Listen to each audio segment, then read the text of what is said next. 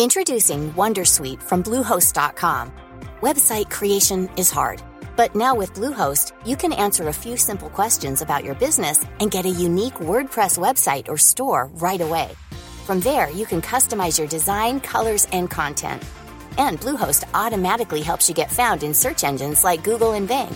From step-by-step guidance to suggested plugins, Bluehost makes WordPress wonderful for everyone. Go to bluehost.com/wondersuite. Are you ready to enhance your future in tech? Then it's time to make your move to the UK, the nation that has more tech unicorns than France, Germany, and Sweden combined. The nation that was third in the world to have a $1 trillion tech sector valuation. The nation where great talent comes together. Visit gov.uk forward slash great talent to see how you can work, live, and move to the UK. Good day, Discord. Good day, Internet. Hello, Discord, Internet, Twitch, all of you. If you're on the internet and you're listening, good day to you. Yes. Hello. Good day, Internet. Uh, Hello. We were supposed to have John C. Dvorak today, uh, but uh, his internet decided not to show up. and so um, we had to reschedule. But we'll bring him back. Don't worry. We'll be covering this in our net neutrality conversation in just a few minutes. Yes, exactly. all right. Uh, shall we do our show then? I think we shall. All right, here we go. In three, two. This 10th year of Daily Tech News Show is made possible by its listeners. Thanks to all of you, including Kirk Stephenson, Miss Music Teacher, James C. Smith, and Dave Packard. On this episode of DTNS, foldable PCs are trying to become a thing. The FCC wants to swing back to net neutrality. And do we want podcasts in our music apps? Well, too bad. That's what you're getting.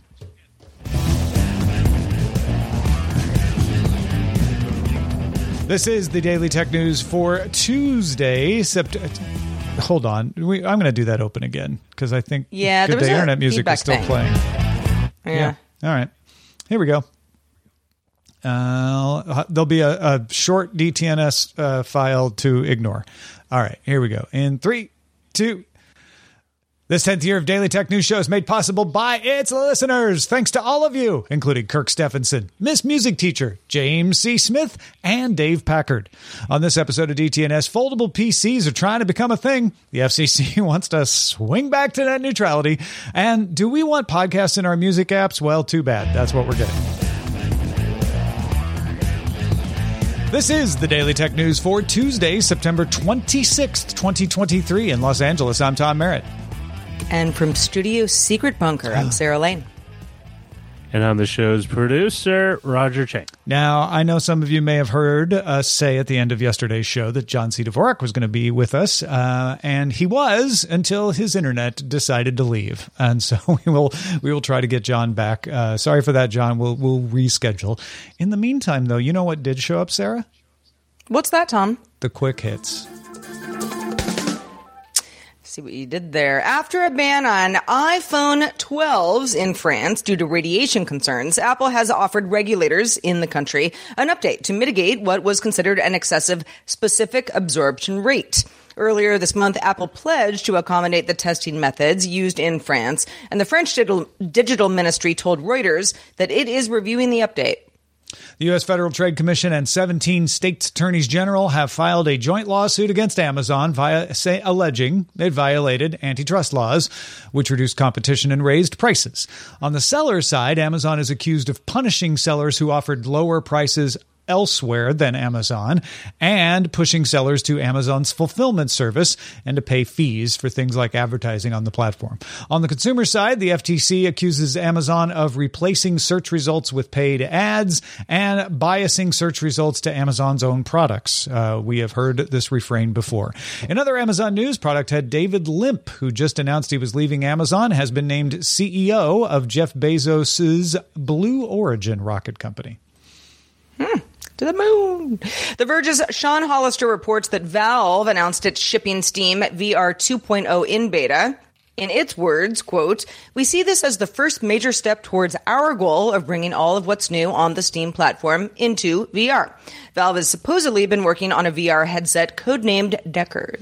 It's OS Update Day. Microsoft began rolling out the fall update for the Windows 11 system. That's the one that brings you Copilot, the AI powered assistant for Windows. Among other features, Microsoft Paint's getting some Photoshop like features with support for transparency and layers. File Explorer gets its modern makeover, and Windows 11 now supports passkeys. Apple also released its operating system a little earlier than usual, Mac OS Sonoma, just a week after iOS 17. Among the new features there, the Mac lock screen looks like an iPhone's with a password field instead of a number pad. You can put iPhone widgets on a Mac without having to install the corresponding app, and a new game mode prioritizes CPU and GPU resources to optimize gaming and make wireless accessories more responsive. Spotify launched a new feature called Jam, which lets up to 32 users create a combined playlist. Jam has technology that you may have seen in other, other multi-person playlists like Blend and Duo Mix, but is designed for real-time collabs, as the kids say, like at a birthday party. Hmm. Instead of only one person being that DJ, having access to control the music at that social gathering, and everyone says, actually, they have pretty bad taste in music. Everybody, or at least 32 people who wow. are part of the jam, can multi DJ that event. that could get messy. Mm, I've been there. Indeed. All well, right. Foldable uh, screens. Yes, foldable screens. Yes. Tell me about them. Yes, yes, yes, yes. Uh, all right. Let's let's uh, switch gears. Talk about foldable screens, and we're not talking about mobile devices, although this will play into the conversation we're about to have. The LG Gram Fold is a 17-inch foldable OLED laptop that can be used like a tablet. Not the first to the party, of course. There's the Lenovo X1 Fold, uh, which just launched its second version, 16 inch, uh, 16 inch version, and two other 17 inch foldables: the Asus ZenBook 17 Fold OLED and HP's 17 inch Spectre Fold. Now, as with foldable phones, the form factor uh, will hurt your wallet. It's expensive. ThinkPad X1 Fold is 2,499. ZenBook Fold is 3,499. The Spectre Fold is $5,000. LG's entry is right in there. Now, it's only going to be available in South Korea, so we have the price in won, 4.99 million won, but that puts it just below $4,000 US. LG is using its own LG Display foldable screen. Uh, if you are keeping track of displays out there, and I know one of you is, Samsung and BOE also make foldable laptop and tablet displays that are used in some of these. Uh, so, yeah, that's where we are with the foldable displays. And all of these that Tom mentioned offer the ability to dock a Bluetooth keyboard uh, to use like a 12 to 13 inch laptop. Using the keyboard separately with the full size screen is also an option, or using a virtual keyboard when bent into the laptop shape. And you can hold it like a book. So you might say, all right, uh, are we out of gimmick land? Obviously, these are expensive, Tom, but are there situations throughout your regular day where you say, gosh, yeah. I wish I had one? Just like foldable phones, uh, I want to set aside the expense for the sake of being able to have a discussion because otherwise I think we just end up with too pricey uh, for, for most people. Sure. Uh, yeah. Is there a reason? If it, let's say the cost of these comes down as they become more popular, which often happens, uh, would I want a foldable screen? And I was very fascinated with foldable phones. And once I got one, I got the Pixel Fold, I started to realize, like, oh, okay, this is what it's good for. It's really nice to be able to open it up to that bigger screen sometime, but not have to have it that way. I don't know that I've ever felt the same way about a laptop, though. I'm not sure that I I, and and my Chromebook, I have a Chromebook that I can fold over into a tablet. I used to have the Surface where you could detach the screen and use it as a tablet. I never do either of those things. So I'm not sure I need a laptop that unfolds into a tablet, at which point it seems inconvenient, don't you think? To just have to like, oh, I have to snap a Bluetooth keyboard on or or pair it up or use it separately. Yeah, I mean, you know, again, the price is a factor here, but putting that aside, yeah, is this a form factor that I say, ah, this would this would help me in, you know, A, B, and C scenarios. Mm-hmm. And I can't really come up with any scenario. Now, I'm also not a multi monitor person. Right now, I'm sitting, you know, I've got my big desktop uh, monitor. It's, uh, I don't even think it's that. It, 28 inches, I think. Sure. Plenty big. You know, I got windows. I can see all sorts of, you know, things at once. But it kind of just makes sense to me to have it all in one place. Now, that's a desktop situation. I'm not traveling with this rig at all. Uh, but if I were to have a laptop, uh, the, you know, even when I use an iPad uh, quite often, which is the only tablet that I've ever used with any consistency, and I, and I haven't used a, uh, an, an iPad regularly for, for years now, I was always sort of like, eh, then you, yeah, you can add a uh, keyboard to it, but then like, what's the point of it being a lap or a tablet rather? And I I get that uh, there are a lot of people who go, uh, it's great. It's great for that reason. You know, if you have space issues, if you're doing a lot of travel, you know, if you like the touchscreen capability, all of that makes a lot of sense to me. But the foldable laptop, uh, I, I guess I have to go back to price. At this point, no. I the, it it just isn't something that I it, it's not something I would say no to, right? If someone said, "Hey, try this out," but uh, no, it's not a form factor that I need. It's cool. That's about maybe maybe on the go. May, and I'm, I'm not on the go very often so that's probably why i'm not thinking about it. But what what about so let's pretend we're not ourselves for a second uh, where we never leave our house or garage. Uh, and and if you're on the go having the flexibility to make make that screen bigger or smaller. Like i could see on an airplane that's usually my go-to for for travel is like oh could i watch a movie on this? Well a nice 17 inch screen. Yeah that's that's not bad. I thought yeah, i would like watching movies true. on a on a pixel fold but i don't really watch them more on the unfolded version of the pixel fold which is 7 inches than i would on a like 6.9 inch iphone. So this this could actually change that. I don't know if that justifies the price but that's the best i got.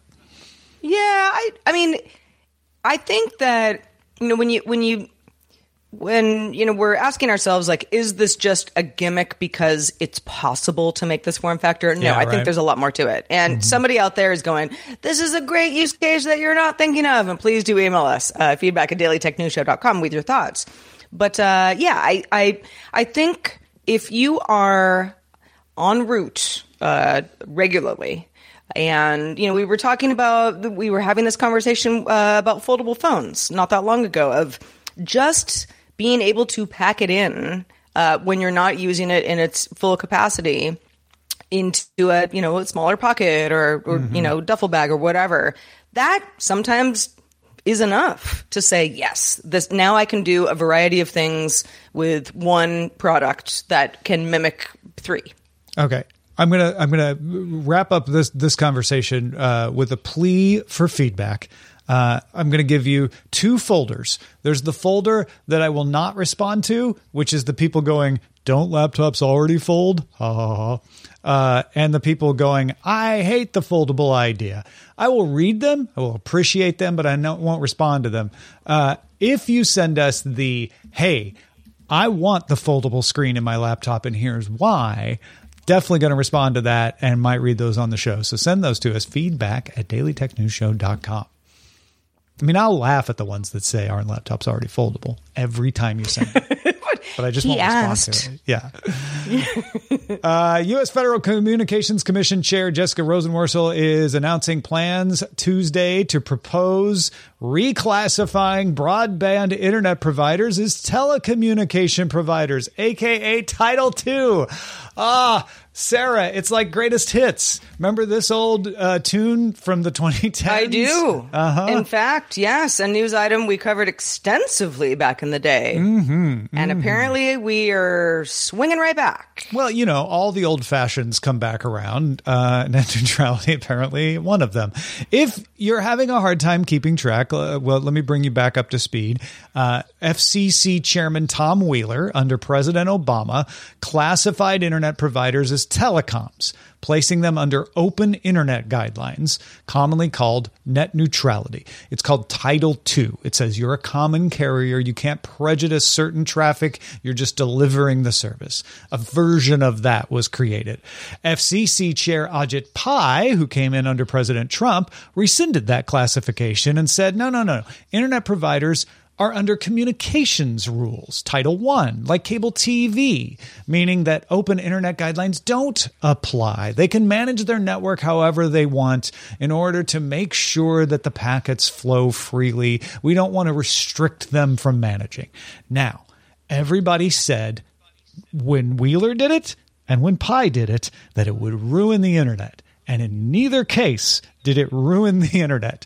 But I'll tell you what isn't good is constantly switching what the telecoms and everybody else have to deal with. And now Rosenworcel would like to go back to reclassify them again. This follows the appointment of Anna Gomez to the FCC Commission. That makes the commission a full five member body for the first time in years, meaning you can actually have a 3 2 vote instead of always having a 2 2 tie. And the initial vote on this proposal is now going to be scheduled for October 19th. Um, Sarah, do you enjoy the ping pong of reclassification of the internet every, you know, five to 10 years? Not at all. I mean, besides it being a news item that then I talk about, uh, no, I, I don't think this is good for anybody. I know that there are a lot of net neutrality advocates. Uh, certainly, a lot of folks in our audience uh, feel pretty strongly about that. So I feel like this is a win, or at least a, a step in the right direction of a win but not if it's just going to go back to something else, you know, in uh, it, depending on uh, the administration in charge uh, going forward. I think what we need to do at this point is say, all right, let's let's all just let's classify and and and end it. Yeah, we need a new title. That that's my position. And I know that making a new law is almost impossible in this day and age unless it has to do with very, you know, limited categories that everybody agrees on. And this is such a political football, you're not going to get people to agree. But the problem is that First of all, the internet is neither of these things. That's why we actually don't see much real big effect when they reclassify is that the internet just kind of is like, well, we're we're not communications or telecommunications either. One, we're the internet, uh, and so maybe you get a little attitude to push a little one way or another. But to properly manage the internet, you just keep managing it as the internet. If you want to properly regulate it, I think you have to create internet regulation. The telecommunications regulation was created in the 30s when tele- telephony was new, and the communications mm-hmm. regulation was created in the 70s when cable television was new. And I, I think the 90s is when it really got solidified, so you could think about it that way too. But we're now in the age of the internet. There needs to be a classification that says the internet works like this. Here are the rules to say, like, hey, you can't do this, you can't do that. Net neutrality, for whatever it means, could be part of that. Uh, but I think it really does need to just say here's here's the guidelines in which you operate an internet service provider, and they're essentially the way ISPs have been operating, and just saying here are the boundaries. Uh, it shouldn't even be that controversial in in my opinion, anyway.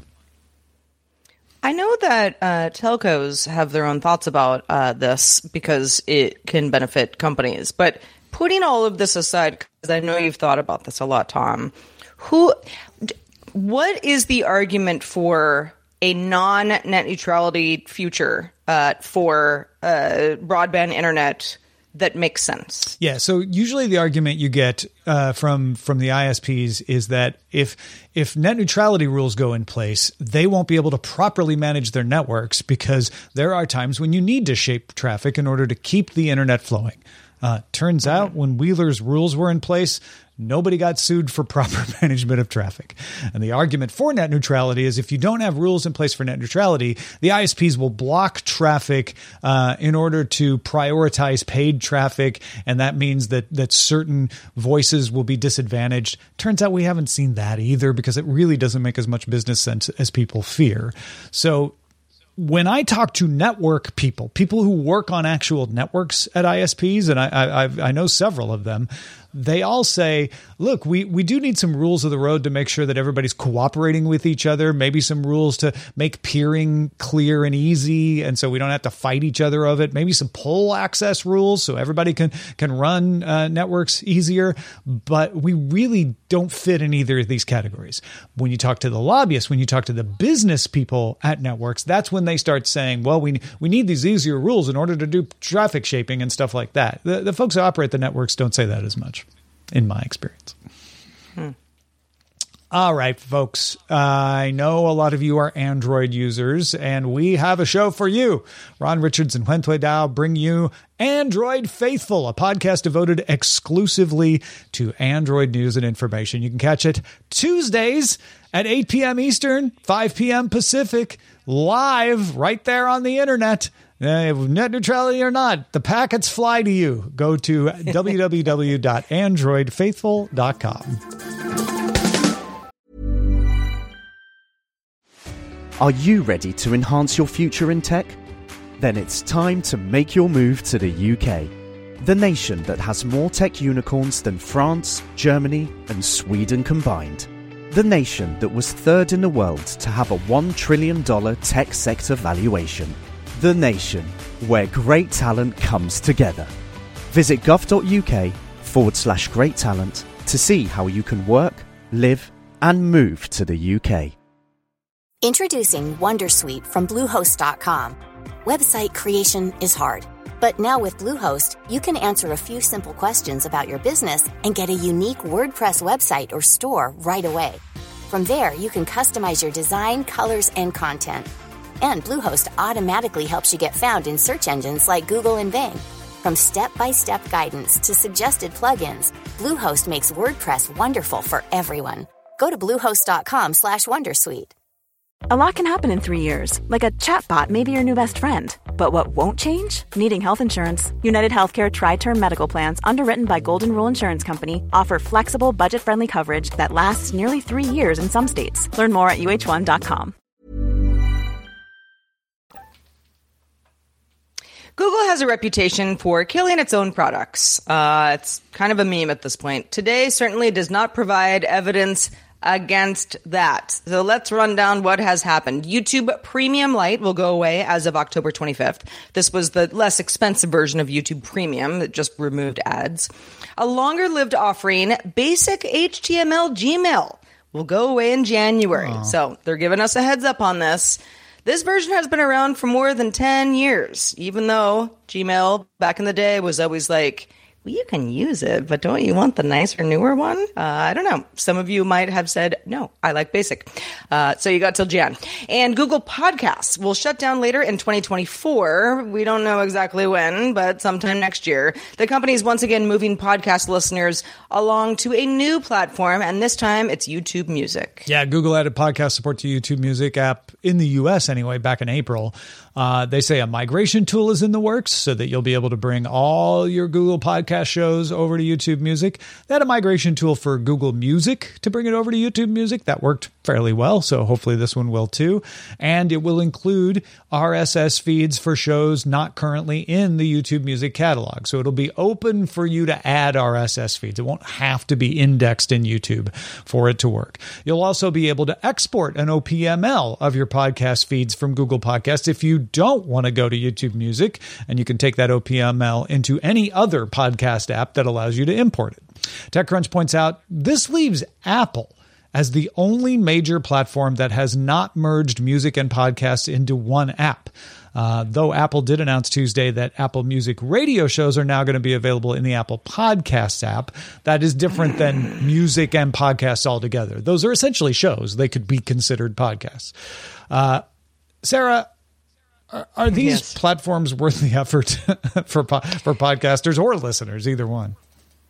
I mean, listen. So every time I start a new podcast, and daily tech news show aside, this is something that I do here and there um, in various project, uh, you know, capacities. And I always kind of say to everybody, okay, here are our, you know, the kind of obvious stuff where the feeds should go.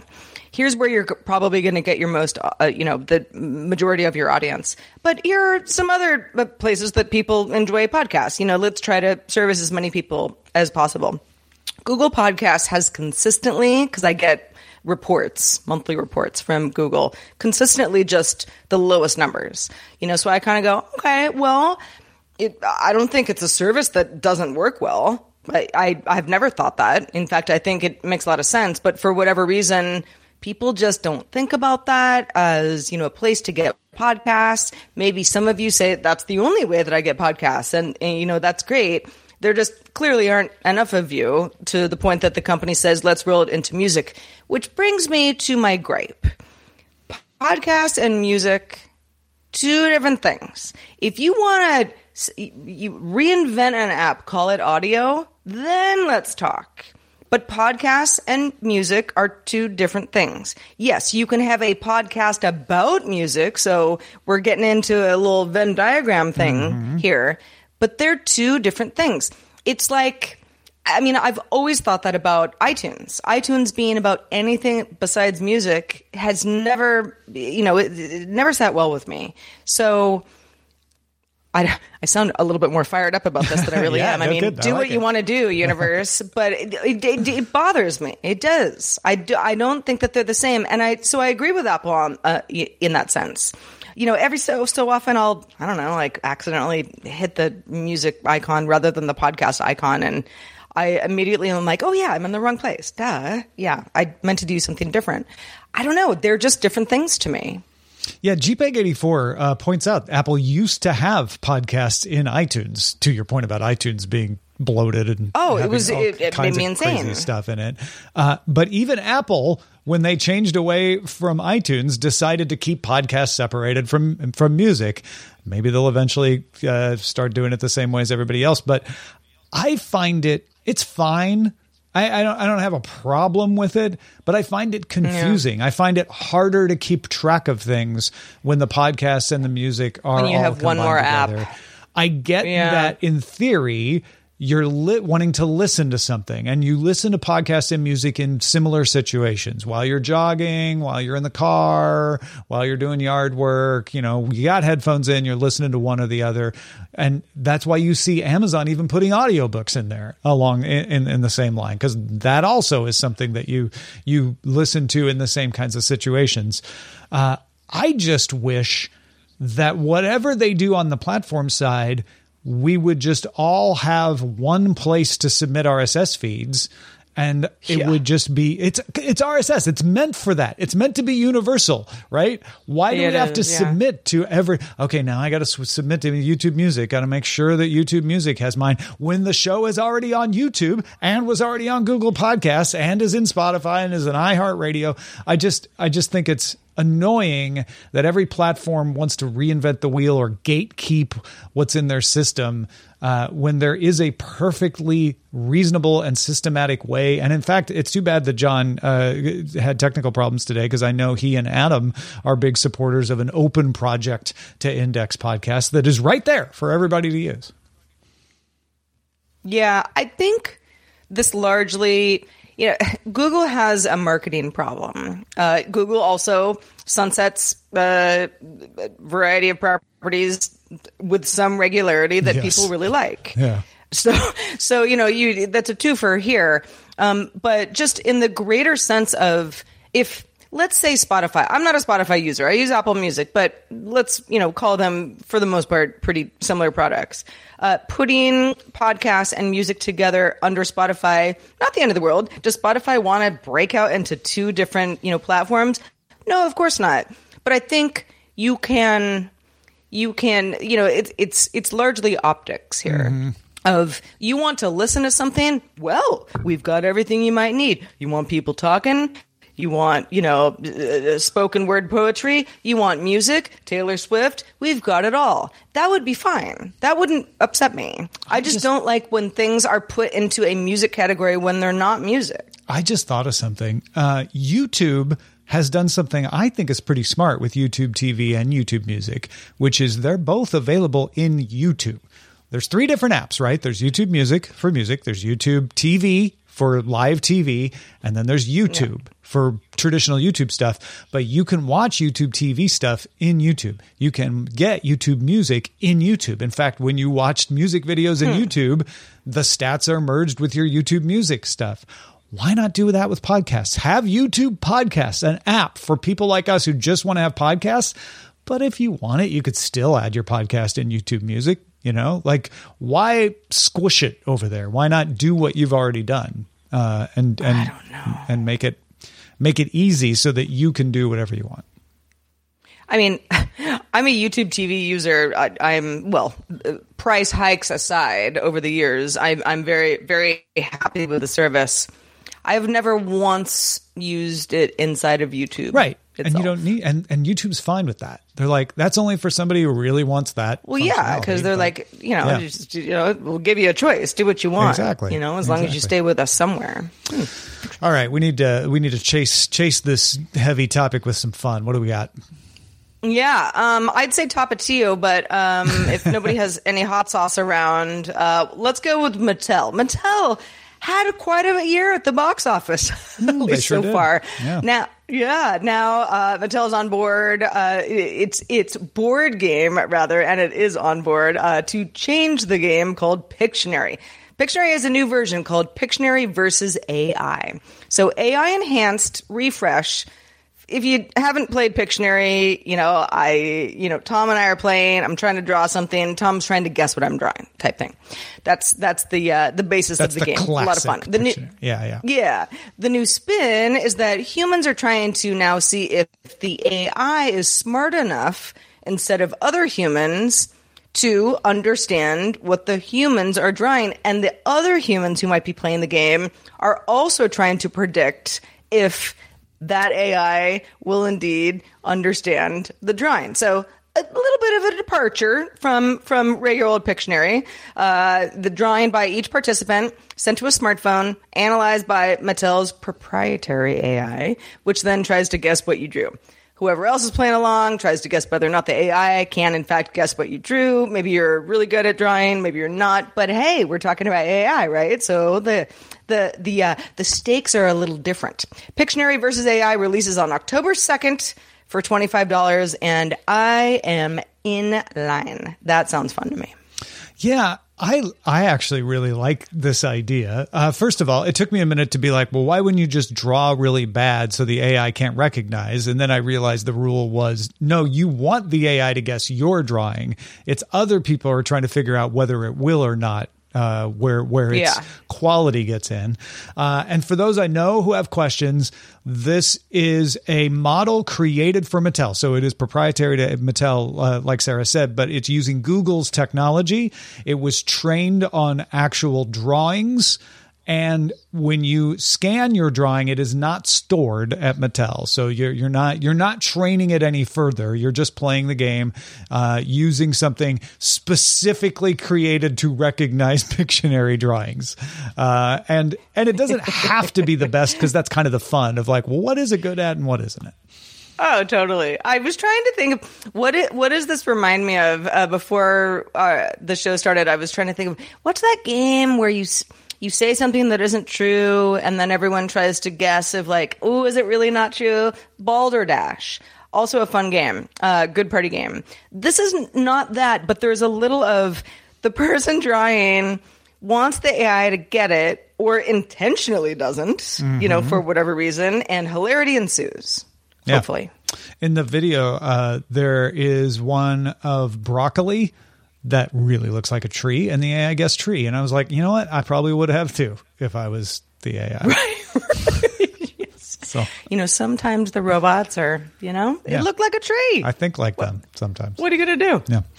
Uh, well, folks, you may recall from yesterday's show that I mentioned it's free preview week. Uh, if you're not a patron, we're letting you get all the fun stuff that the patrons get uh, in your regular feed. So you are getting the full extended show just so you can see what it's like. Stick around for Good Day Internet. We're going to discuss how long should we expect companies to support software updates on phones. We always want it to be longer, but is it forever? Stick around and find out. Maybe it is. I mean, my answer is forever, but reality, yeah, we'll talk about it in a minute. Just a reminder, though, you can catch our show. We do the show live Monday through Friday at 4 p.m. Eastern, 2000 UTC. You can find out more at dailytechnewsshow.com slash live. And we'll be back doing it again tomorrow with Scott Johnson joining us. Talk to you then.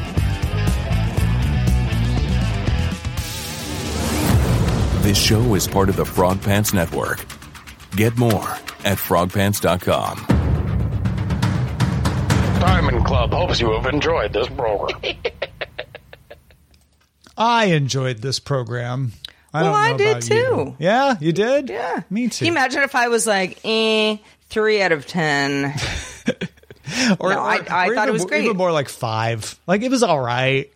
You know, Yeah, like if I was like, you know, out of 10, what would you give this? And, you know, if if I was proud of anything and someone said, uh, it's called a five, I'd be Yeah. like, oh, dear, all right. I failed. I mean, I not failed. The, not the best, not the Yeah. worst. 50%, Yeah. not good. Um, but then, you know, 75%, 7.5 would be a C. I don't like that either. It's That average. seems wrong. That seven seventy five percent is a C. I know. It's been a while since. I mean, gosh, when I was in school, if I got a C, I was not going to have a good day. C's were, C's were a bad situation. They were rough C's. They were, they were rough C's. I mean, not. I actually didn't didn't uh, I didn't take a B very well. well, no, anything that. w Mm-hmm. Listen, A plus is A plus. A, A minus, it's all the same. Mm-hmm. I'm talking about my own household. Yeah. Then you get into B's and you go like, hmm, so what was the problem? Yeah. My parents were real nice That's about it, but it was way. like, my parents were like, "What happened?" Yeah, right, you got a B. yeah. If you got a C, Yeah, it was like, okay, we need to do something about this. Yeah. right. Yeah, it's like you're passing, and Mm-hmm. we want you to be exemplary. Um, I don't actually think I ever got a C until I got into college, and then I didn't care. I'm like, We didn't have this diploma. We didn't have D's In your high school? elementary school? We had them Oh, in in junior high and school. high school, but we didn't have them in elementary. oh yeah, elementary. I don't remember even We getting had- graded. uh, when I was like first, second, and I think third, we had eyes because they didn't want to give kids F's. That was that was Oh, that- demoralizing. What's 'Cause the I? was- I was Insufficient. insufficient, incomplete. I can't remember, but Oh yeah. yeah, uh huh. Yeah. Yeah. We didn't want to get an I. And then they went back to F when I was like, I don't know, fourth, fifth grade, somewhere in there. Interesting. Enough parents were like, "No, we need that red F." I think I think it was like it was the seventies and everybody was all like touchy feely, right? And it's like, oh, we don't mm-hmm. want to give kids an F. Then the eighties came out and everybody got all hard nosed again. They're like, yeah, toughen up, kids. you can take an F. It's fine. I I actually never understood the reason why there was a D versus because once you, my belief was once below a C, you're like it was inadequate. You had to, you know like why make a distinction between what failure. does D stand for? D now was that I'm below thinking? average because remember Well, I know, C, but C what was is average, the- so D was is the- like you didn't fail, but you you were below average. But it's like A, B, C, D. What does D mean? Oh, I, I think Duh, it was just duh. A, B, C, D, like in order, right? They don't stand for anything. I Yeah, think well, it sh- fail 'cause- should be E. Because fail should be E. They were like, yeah, but it's fail. Let's call it F. Yeah, yeah. you never right. got an E grade. What was that about? Yeah, yeah, excellent. I would say, give me an E. Should be. Yeah. Um, there were a couple. Um, I, I I know colleges are uh, they vary a lot um, in how they grade or don't grade stuff, but there were a couple. These were always electives that I had to take in college. You know that I didn't care about that much, and and Roger knows this because we went to the same college. Uh, you could. You couldn't do it like last day of class in a semester, but up until like I think it was like the the first middle like of a thirty percent, or maybe even the the middle first of a class, weeks. you could kind of go like, you know what, this isn't going to go well. So instead of getting a grade, I'm going to go with pass fail. So passing is like you you passed, um, and you got uh, fewer, I don't know, like merits as a result, but you at least Yeah. didn't get a I'm trying bad remember. grade. You passed. you got pass fail. You could get the credits, but you didn't. It didn't help or hurt your GPA. It like it didn't go. Yeah, that's what it was. yeah. That's exactly what it was. It was basically it just you floated through the class. Your Mm-hmm. GPA didn't get bumped up by the pass, but it also didn't get. And I think at docked. University of Illinois there was a limit on how many classes you could do pass fail. yeah, you know. you, you couldn't just do that for everything. Right. I think I I don't remember what class I did that with, and I mean I. I mean, I, it, I laid awake at night, you know, what should I do? Is it going to make me seem like I didn't try? You know, like this class is not working for me.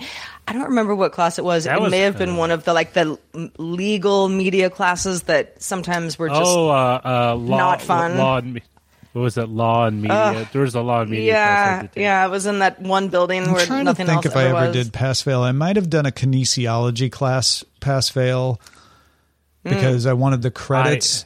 but I didn't want to, you know, I didn't want to like get a B in kinesiology coaching of softball strategies and bring down my GPA. So I just, I I ended up just dropping classes because what's the point if I'm oh, I would do gonna- that also. Yeah. I was like, I hate this. These were. I should have done I- that. This with that only. one This only happened. I, I. I think it only happened once, maybe twice, and it. It was a class I had to take that I didn't want. I didn't Yeah. want to be there in the first place, but it was part of my major, and I had to do it. And I think the law class was one of them. Uh, law classes I actually like. I would probably like very much now, but you know, I was 19 years old. Yeah. Um, something else. There was something else I didn't like. I don't know. Everything else know, in my college- major was actually pretty college fun. Was a, college generally was a better experience than high school. I was just a, I was a B student in high school, and uh, I was definitely an A student in college because I could pick the classes I wanted, and I could like, oh, Yeah. I want this teacher and I want it this time of day. You felt, yeah, you felt like it was less of just kind of going through the motions. I have to take, I have to take Uh-huh. calculus. Yeah. I have to take this. You know, in I, I and I, I mean, this is not like me bragging. Or I, I was just an A student until college. Eh, Not because things weren't difficult or I didn't have to try. Um, I just, yeah, it mattered more to me. And then once I got to college, I was like, but I get a degree no matter what, unless I really I- screw up. And no one cares when I graduate, like like what GPA I had, except like in very specific, you know, workplace uh, situations that I might be in in the future. So I just kind of was like, eh, I'll just graduate. I had a strong aversion to studying in high school. Like I would study for like the test like the day of. Like you know the, the, the like the two break periods you have before like third period, and I'd be like cramming through the book. Well, I mean, I I sometimes joke about this to people about what we all do for a living is that I say you wake up in the morning and you're cramming for a test.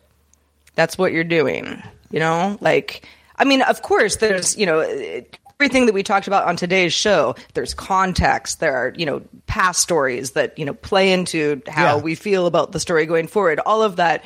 But you wake up and you cram. Yeah. You know, I can't just like not cram or else I'll sit here and have no idea what I'm talking about and I'll, you know, it'll be bad. You have to And read the story. And not only do you have to read the story, you have to like understand it, right? And it, Yeah. That's yeah. the cramming It's like part. you you want to read that out loud, like ho- however it is that you get to that place, you do like that. with the, and with the foldable laptops, I had to go open the Lenovo, the HP Spectre, and the Asus reviews from The Verge to re- re- like remind myself what were those again because I want to have that in my mind, or else I'm going to Right. say something that's not right about them. So yeah, Exactly, exactly. And you know, you could say, well, you you could approach the show completely differently, and every story you knew about a week ago, type thing. It's like, well, sure, we we could That'd be a different show. totally do that. but but this is a it's a live show, and it's a test cramming thing. And I'm with you, Roger. I did a lot of last minute cramming because I'm like, this is just. It's best if it's all in my head right at the last moment, because then I'll know it all for the hey test. Roger, uh, Joe wants the title. If you could give it to him in the in the chat. Um, and we should talk about the uh, the phones too. Oh, yeah. Um, tell tell us about the the Google Pixel announcement. I will. Uh, Google's Pixel phone announcement is expected to happen at an event on October 4th. I mean, it's pretty much a sure thing with all the leaks. Part of the way that we know this is because of the leaks ahead of the announcement. One of those leaks is that the Pixel phones will get seven years of updates, which is longer even than Apple supports its phones, and puts the Pixel right there with Fairphone at the top of the software update charts. So, uh, let's go around the horn here and talk about uh, how many years of updates do we need? Is seven years sufficient? Should it be more? Is that excessive? Do we need 10 years? Do we need five? I don't know, Tom. What do you think? Well, okay. As a consumer, I want it to be as long as possible because I want the luxury Sure. to decide when I get rid of my phone, not feel like I have to get rid of my phone because it's out of support, right? Especially when security updates. So up to up till now, Google was three years of feature updates, five years of security updates. Uh, Apple has been the best at this at, at pretty much keeping it six to seven years. So seven years guaranteed is is longer than Apple usually goes. But Apple doesn't give you a guarantee. It just has a a, a practice that it usually follows. And Yeah. Apple has some flexibility to do this that Google now has because of Google doing the SOCs and all of that. But uh, if if you're Apple, you can just continue to support it until the software has outstripped the capabilities of the hardware. You can say like, you know what, we just can't put features on this phone; it's too old. And I feel like that's reasonable because yes, some people do keep their phone for ten years but most people don't most people get to a point where they realize like this is just slow i want i want a more capable phone and i feel mm-hmm. like somewhere past 5 but not too far past 5 is is the reasonable the reasonable support window when you consider that if all phone makers were required by law to support phones for 10 to 15 years, it would raise the prices of phones for everybody because they'd have to be paying developers to develop for phones that very few people had. It would be costly. So there has to be a point that's yeah. reasonably when you go like, yeah, it's just not worth it for them to keep developing for this phone anymore. Just like it's, you know, it's uh, your your washer and dryer from the 50s, you're not going to get a warranty on it, you know, from from the place you bought it. It's too old there's got to be a limit. And I, I feel like that limit can keep getting longer as as hardware becomes more commoditized and as software mm-hmm. you know mm-hmm. stops stops leaps and bounds as, as this this product category becomes more mature but I, yeah i feel like right now it's probably five to seven i think seven's pretty pretty generous I, I think i do too i i um I'm trying to think of. I mean, we were talking about like a washer and dryer. It's like I mean, these people had washer and dryers for 30 years, but uh, but yeah, as far as a mobile device is concerned, and I'm trying to think of the longest that I went.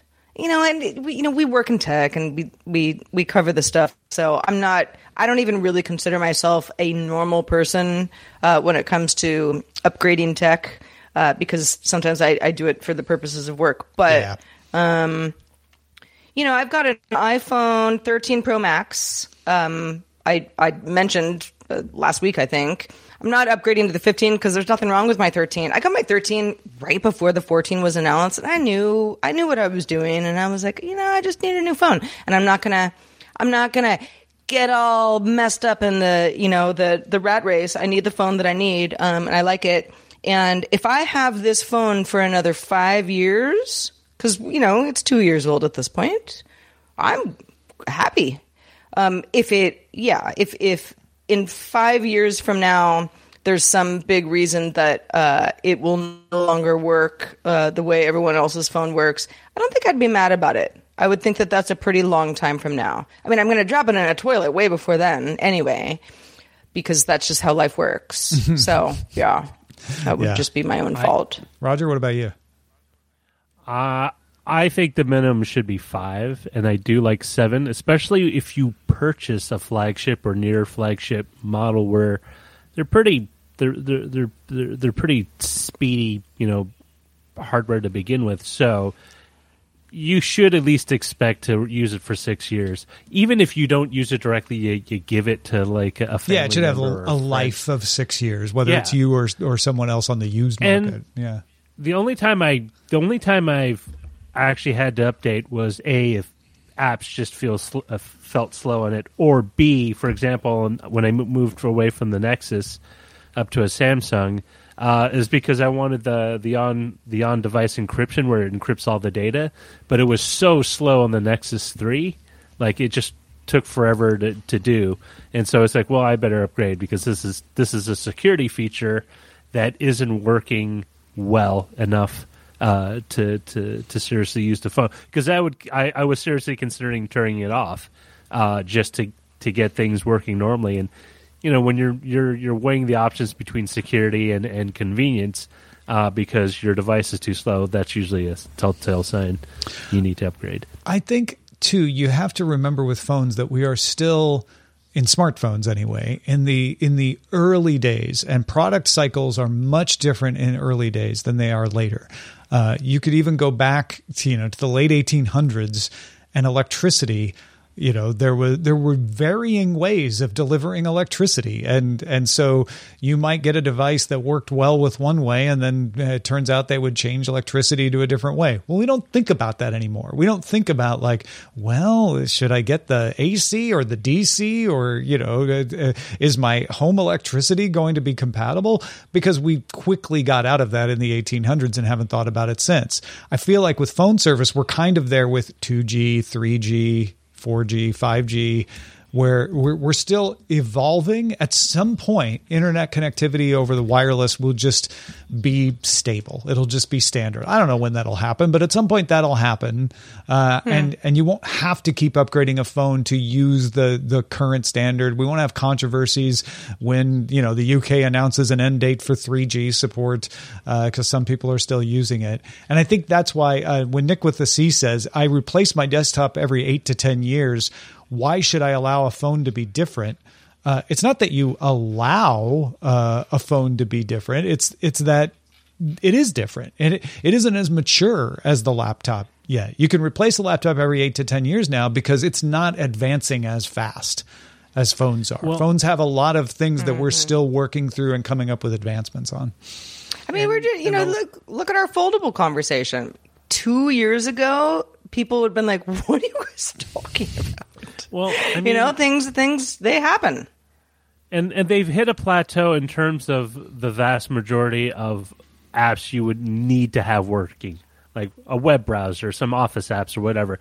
You can get by with a, a mid-range or a low-power device and use that for a long time because if all you're doing is sending email, if all you're doing yeah. is checking up on, you know, th- there's a plateau of use where you know sure you could get something faster but that's if hey i'm a content creator or i'm a big gamer or i'm doing something very specialized yeah you're going to need more more you know horsepower. But you know i i'm actually fine with my phone as long as they keep the updates software updates and security updates on it. I'm you know i'll keep it as long as it keeps working well, but at, at some point you're going to hit another feature like you did with encryption, right? Where you're like, "Ooh, this phone doesn't support that feature," and that that's going to the time between that is going to get longer as phone technology yeah. matures. But that kind of stuff still is going to happen. I used to replace my computer every like 18 months back in the 90s. Wow. You know, because there would always be like, "Oh, wow, I'm on a 486DX." And and they're already selling Pentium 120s. Like I, I I'm falling behind. This is so slow. It can't run all the software that that the newest software out there. I need to I need to upgrade. And then I remember when that slowly became two years, and then it became three years, and then then it became. I don't really think about it. I just I replace a laptop mm-hmm. when it's you know no longer working well anymore, like you're talking about wanting to do with your phone. Uh, and that that uh, times ha- is stretching out as that product category matures. And I feel like we should continue to put pressure on manufacturers to extend the support, but I don't I don't know if it's reasonable to expect, you know, 20 year support from a telephone or a smartphone yet. Maybe from a telephone, from a rotary phone, absolutely, but not from a smartphone. I had a, I had a 20 year old. Gosh, that reminds me of a dream I had last night where somebody were, had a rotary phone. Those things like, were built wow, to last. Cool. Yeah. You know, know, what? uh, speaking of rotary phones, never, to my knowledge, at least as long as I was ever using a phone, we never had one of the circle phones. You know where you do the the rotary, the, yeah, yeah, the rotary. Well, but rotary phones, they you still call it a rotary phone, don't you? When it has the one, two, three, four, five, six, seven, eight, nine no, in that's a block. Push button. No, that's touch tone. That's touchdown. Oh, okay. All right. So I never actually had a rotary phone that I can think of, but I always thought like they were cooler. Actually, when hold I was on, a kid. hold on. I, I there is an exception. If you there were some phones that had the one, two, three, four, five buttons, but when you pushed them, they went. So they were sending the rotary signal. So if you had one of those, you technically had a rotary you no, were sending the rotary it, signal. it was. Okay. No, if you could do if you could it do the phone yeah. menu with your phone, that like mm-hmm. you know, mm-hmm. press mm-hmm. one for this, press two. You had a touch. Right, right, right, like, right. Oh yeah, that's what that pushed, was that was a limitation. Had, I just always thought those were because it was. Thank you. For you know, pulse dialing is what that was called. Pulse dialing, yeah. um, I don't know. I just always think of you know we always had a phone hanging on the wall in the kitchen. I don't know why, With the, like, tw- but it was just a wall the thing. twenty foot cord. so you and could then walk there was a across the phone in room. my parents' bedroom that was, you know, tabletop. Um, but neither of them were the actual rotary phone. And so when I would, but there were a lot of people who had them. You know, you go over to someone else's house and you're like, wow, it's like way harder. You never had like thought a, they were the cooler sister- phone somehow. you you never got your own phone like pre cell phone. You never had your own phone. I had my own phone before cell phones. Yeah, I did. I mean, when I lived alone, all I my did. friends were- not not when I lived with my parents. I never did. I mean, my, like when you were my living at- parents got me my own phone line. I think after too many late night calls from Sarah's friends. No um, and they were just like, "We've had it. We've had it with you. Get your own phone." The the only big advance in our household when I was growing up is we got a cordless phone, so you could take Oh, it into your room. But that was that was as good as we ever got. We we only ever had one Yeah. line. Most of my childhood, it was mounted to the wall. It was a rotary phone, beige Yep. rotary phone mounted to the Yep. wall. Yes, And always then- the beige phone Yeah. in the kitchen. Uh huh. Always the. And that was it. That was the only line we had. And then Well, and you had and you, the cord. You know, I mean, you could you could we had a pretty long could cord. go out of the kitchen living and around Yeah. the corner. Yeah, type but thing. uh, I I think we went from that to a pulse phone once once AT and T got broken up. That sat on the on the little, you know, little. We had a little phone stand thing there, and then we went from that to cordless. And the cordless was like, you know, you could walk into the backyard and talk. It was crazy. It's so weird that I didn't get a cordless phone until after I got a cell phone. Like up until that time, my Oh phone, my gosh, like, I didn't get a was cell phone until I started working at ZDTV in 1999. I only had one I've- because which is around when I got it. Yeah. Uh, yeah, I I had one in college, but my dad was, you know, I had left home, and he was always worried something terrible. He was like, she just needs to be able to get a hold of me. Yep, yep. If she's in an emergency. So that was yeah, that was my first Motorola, um, way back in the day.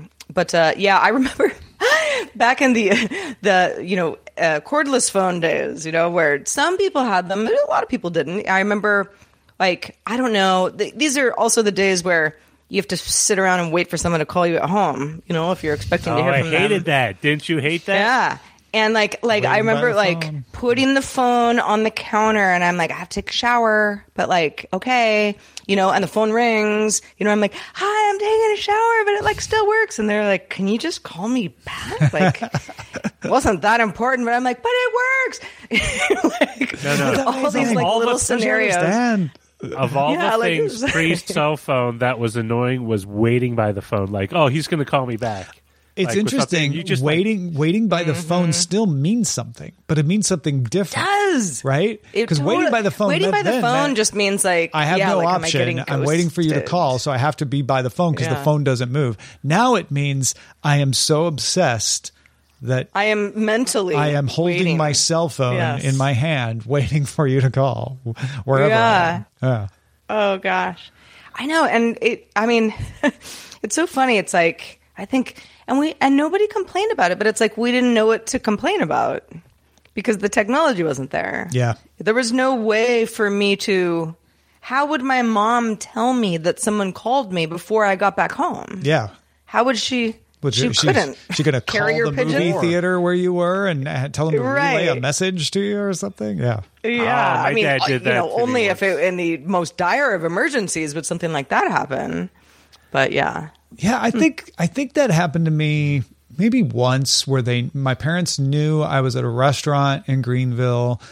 I don't know what they needed to tell me. It wasn't that much of an emergency. Like I don't remember anything traumatic, but somebody was Uh-huh. like came over and was like, "Hey, your mom just called and said whatever it was." And I was like, "Oh, okay, thanks." But yeah, that was the closest you ever get. I remember I had this teacher. This is in Probably want me uh, to pick up something at the store on the way home. just let's get a hold of him before he drives Yeah. home. I remember uh, in uh, junior high, uh, you know, like seventh, eighth grade. Um, I uh, I was uh, sort of a difficult person in general uh, at that age, but I also had a teacher that I didn't get along with, and I remember like there was a payphone at the school. Like if you needed to call your parents or I mean unless it was again an emergency where you would go to the principal's office, use the payphone. One payphone. Mm-hmm. And sometimes there was a line like, you know, and you need a quarter and the whole thing. Um, and I think I always had like a couple quarters. You know, my parents would say, if you really need to get a hold of us, you know, you can use a payphone. Oh, yeah. I remember like always keeping a putting a quarter. quarter in and calling my mom and being like, Mr. So and so, me to me, me, you know, and she's like at work. like, well, are you okay? Yeah, I'm fine. Okay, bye. See you later. Take the bus home. Very different. Very different than how life is today. I even when I was doing search and rescue training in 2007, they still recommended putting a quarter in your emergency backpack so that Mm-hmm. you, if you needed to make a phone call, you know, in case your cell phone was out of range, you could find a If payphone. only, you could if make only the payphones were things to be found these days. They I still do see them every don't once in a while, Yeah. and it's like, oh oh my god! I see just the want, husks, I want to use but it. I don't. I see the little things where they were mounted, but I don't actually see the phones. I see them often, and they- they're obviously like so dilapidated that there's no way that Google it- it Google just- has a Google it just map hasn't of been payphones, removed. and it's very sparse. I remember using know how them, and I used to comprehensive used either. to wipe them off before I used them.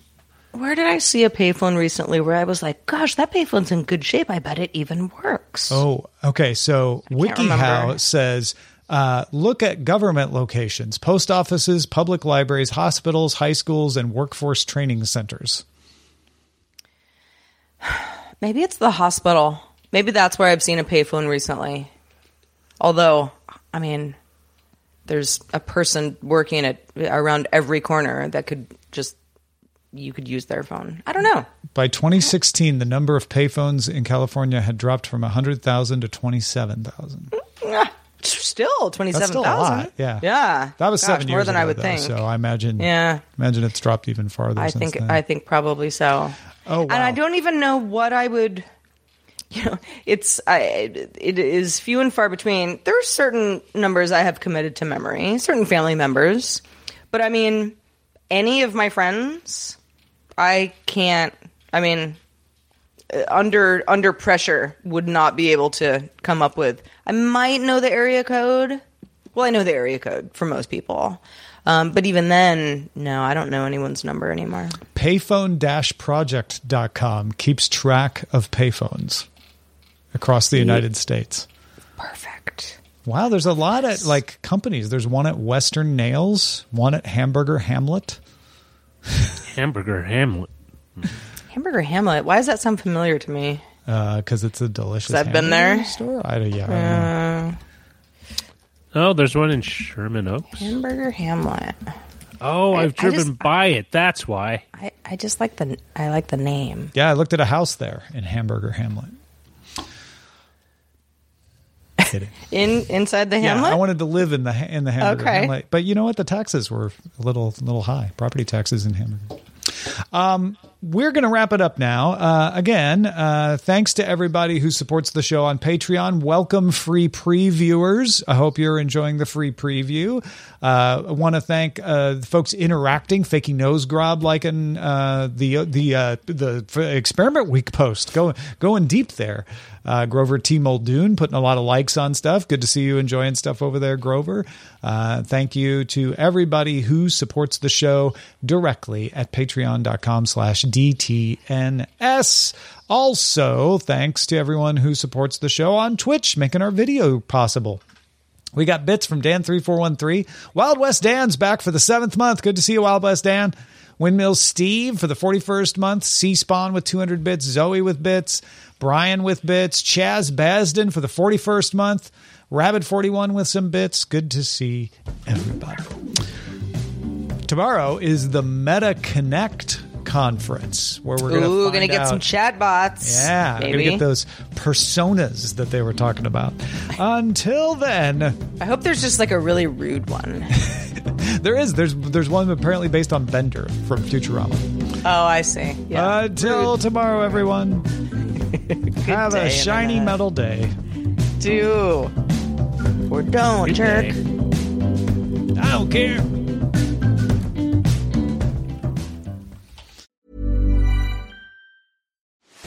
Are you ready to enhance your future in tech? Then it's time to make your move to the UK, the nation that has more tech unicorns than France, Germany, and Sweden combined. The nation that was third in the world to have a $1 trillion tech sector valuation. The nation where great talent comes together. Visit gov.uk forward slash great talent to see how you can work, live, and move to the UK. Tired of ads barging into your favorite news podcasts? Good news. Ad-free listening is available on Amazon Music for all the music plus top podcasts included with your Prime membership. Stay up to date on everything newsworthy by downloading the Amazon Music app for free or go to amazon.com slash news ad free. That's amazon.com slash news ad free to catch up on the latest episodes without the ads.